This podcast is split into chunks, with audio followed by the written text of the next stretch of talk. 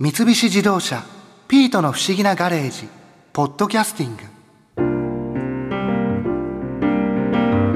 昔と今では恐竜の姿が随分変わってきたってちょこちょこ聞くけどまさかあんなに違っているとはな爬虫類研究家の富田恭一さんの話にはほんとびっくりしたよ。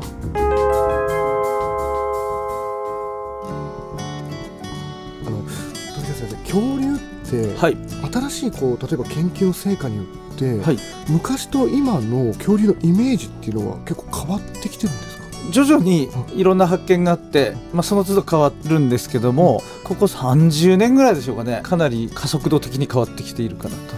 それってどんな風に変わってきてるんですか？まあ、まずあの姿勢が変わってきたっていうのがあって割と姿勢？ええ割とこうあの尻尾だらーっとつけてカンガルーみたいな姿勢だったのが鶏みたいに胴体が前に倒れて胴体が水平になって鶏みたいな姿勢になってきたりっていうのがまあ30年ぐらい前から徐々に浸透しだしましてですねそれから20年ぐらい前から羽毛が生えてるやつが結構いたっていうのが浸透しだしたということなんですね。羽毛が生えてる？はい、もともと恐竜っていうのは全部もう恐竜がこの世に出現した時から羽毛が生えていたっていうのが私の考えでもありまあ一般的な見解と言ってもいいんじゃないでしょうかね。羽毛が生えてたっていうのは、はい。どれぐらいな感じなんですかね？種類によりますけどもティラノサウルスって恐竜がいますよね。ティラノサウルスそのものではないんですがティラノサウルスに限りなく近いその先祖の化石に長さ2 0センチぐらいの羽毛がびっしり生えていた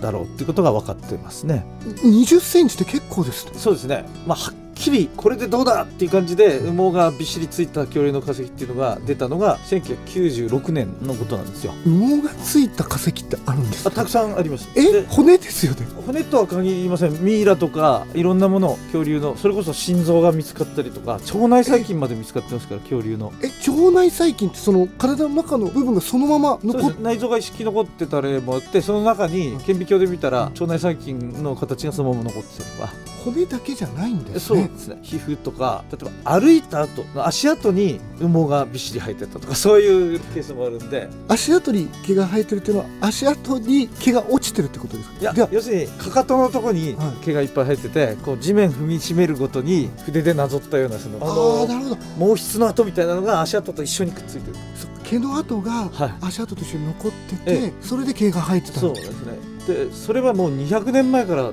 ぱい見つかってたんですけど ただそれはあまりにも毛が鮮やかだったんでこんなに毛が生えてる動物はおそらくエミューってオーストラリアに飛べない大きな鳥がいます。まあダチョウの親戚。エミューかもしくはカンガルーだろうってことで研究するのをストップしちゃったんです。恐竜じゃない。こんなに毛が生えてんだったらこれは恐竜じゃないよねっていうふうにもう自動的に頭がスイッチ入っちゃって研究してる人のあじゃあこれ恐竜じゃねえや。って言って博物館の奥の箱にしまれちゃったりそういう人間のやっぱ思い込みっていうのが科学の発展っていうかそれをその都度こう妨げてきているんですね。僕が今本当に初めて恐竜たちにははい。毛が生えてたって知ったんですけども、えそれって知ってることなんですかね？一般の人っていうのは。小学生は結構知ってますよね。少しでも恐竜好きな子供とかだったら。ええ、僕もつい先日ワークショップで恐竜の講演会みたのでクイズに出してもクイズにならなかったんですね正解しちゃう。知らない客が一人もいないんで。結構じゃあ知ってる子は知ってる知ってますね。例えば日曜の朝やってる戦隊シリーズとかでも恐竜出てくると普通に毛生えてますもんね。だから大人だけなんですよ知らないのは 大人っていうのももう20代30代ぐらいのそうですね。やっぱ20代半ばぐらいからかなり怪しくなってくるかなっていう感じでしょうかね。僕もそれぐらいの年なんですけども全くそんなイメージが恐竜になかったので。あそうですか。もうゴツゴツしてて当たり前ですけど、で大きくてみたいなものが恐竜かなって。そうですね。大きさも結構誤解されてて大抵の恐竜は人間より小さいですえそんなにちっちゃいんですか？ええまあ牛馬ぐらいのはそれなりにいましたけど例えば象よりでかいってなっちゃうとかなりもう珍しい部類でタイムマシンがあったとしてあんま恐竜知らない人が双眼鏡で一生懸命恐竜ウォッチしたとしていやー今日はなかなか恐竜見つかんねえなっていうぐらいでかい恐竜は見つかんない。でさ足元歩いてるなんか鳥みたいな小動物をいっぱい見てなんかちっちゃい動物いっぱいになってそれが恐竜だっていうそういう世界で 実際その巨大な恐竜自体少ないのも確かなんですけどあとやっぱり映画なんかに出てくる恐竜ってちょっと盛られちゃってるところはありますよね。実際にはティラノサウルスってちょうどアフリカゾウと同じ大きさなんです。アフリカゾウと同じ体重でキリンよりもちょっと背が低いという。それぴったり一緒っていうのはなんか共通するものがあるいややっぱ重力とかに対する制約これ以上大きくなると動きづらいとか転んだら大怪我するとか、いろいろ限定される。特に肉食恐竜は獲物を追っかけて走んないといけないんで。しかもいつも立ってるわけだから。走れる巨獣の大きさっていうのはそのアフリカゾウのサイズが多分限界で。富田先生その他にも何かこう新しいものって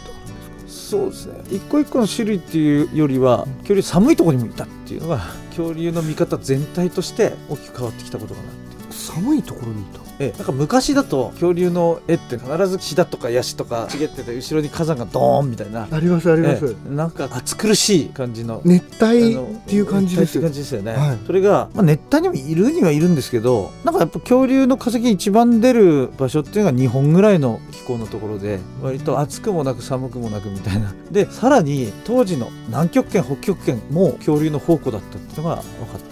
ね。え南極北極当時っていうのは今ほどは寒今ほど寒くない。まあ今よりだいぶ暖かいんですけど大体恐竜銀座みたいに恐竜がまさか出てくる頃の北極っていうのが大体今の釧路と札幌の間ぐらいです年平均気温7度とかそのぐらい。結構寒いですよね。寒いですね。で南極に至っては諸説ありますけども下手すると年平均気温マイナス6度。365日地面が凍ってたっていう証拠が見つかってます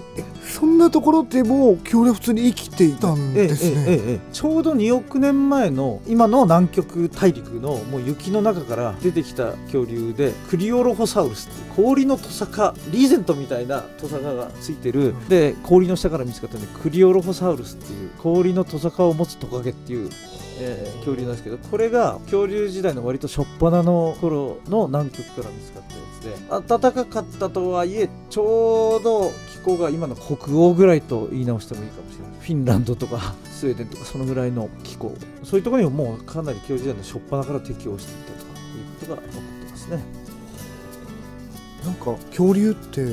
氷河期が来て絶滅しちゃったっていうような説もちょっと聞いたことあるんですけど。あそれは現実にはありえないですね。氷河期っていうのが、まあ、地球上何回か来てはいるんですけど我々がこう思ってる氷河期っていうのはよく映画とか出てくるアイスエイジみたいなのっていうのは人間がもういる時代に始まった現象なのでもう全然恐竜とそのいわゆる鳥以外の恐竜とは時代が全くかぶってないんです恐竜その大型恐竜が絶滅したっていうのが6600万年前でまともな氷河期って140万年前ぐらいですからもっともっと新しい。だからまあ別の理由で滅んだんだろうなとは思います。まあいろんな説ありますけど氷河期ごときで死ぬようなやわな連中だと思ってないですけどね。なるほど。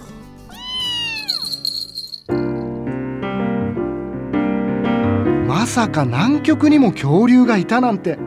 子供の頃の僕が知ったらびっくりするだろうな。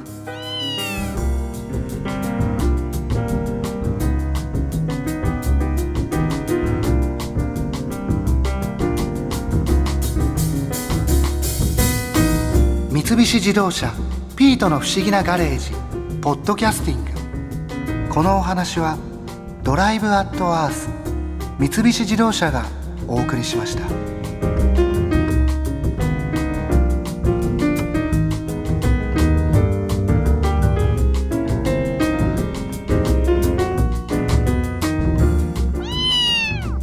こで耳寄りなお知らせですピートの不思議なガレージをもっと楽しみたいという方は毎週土曜日の夕方5時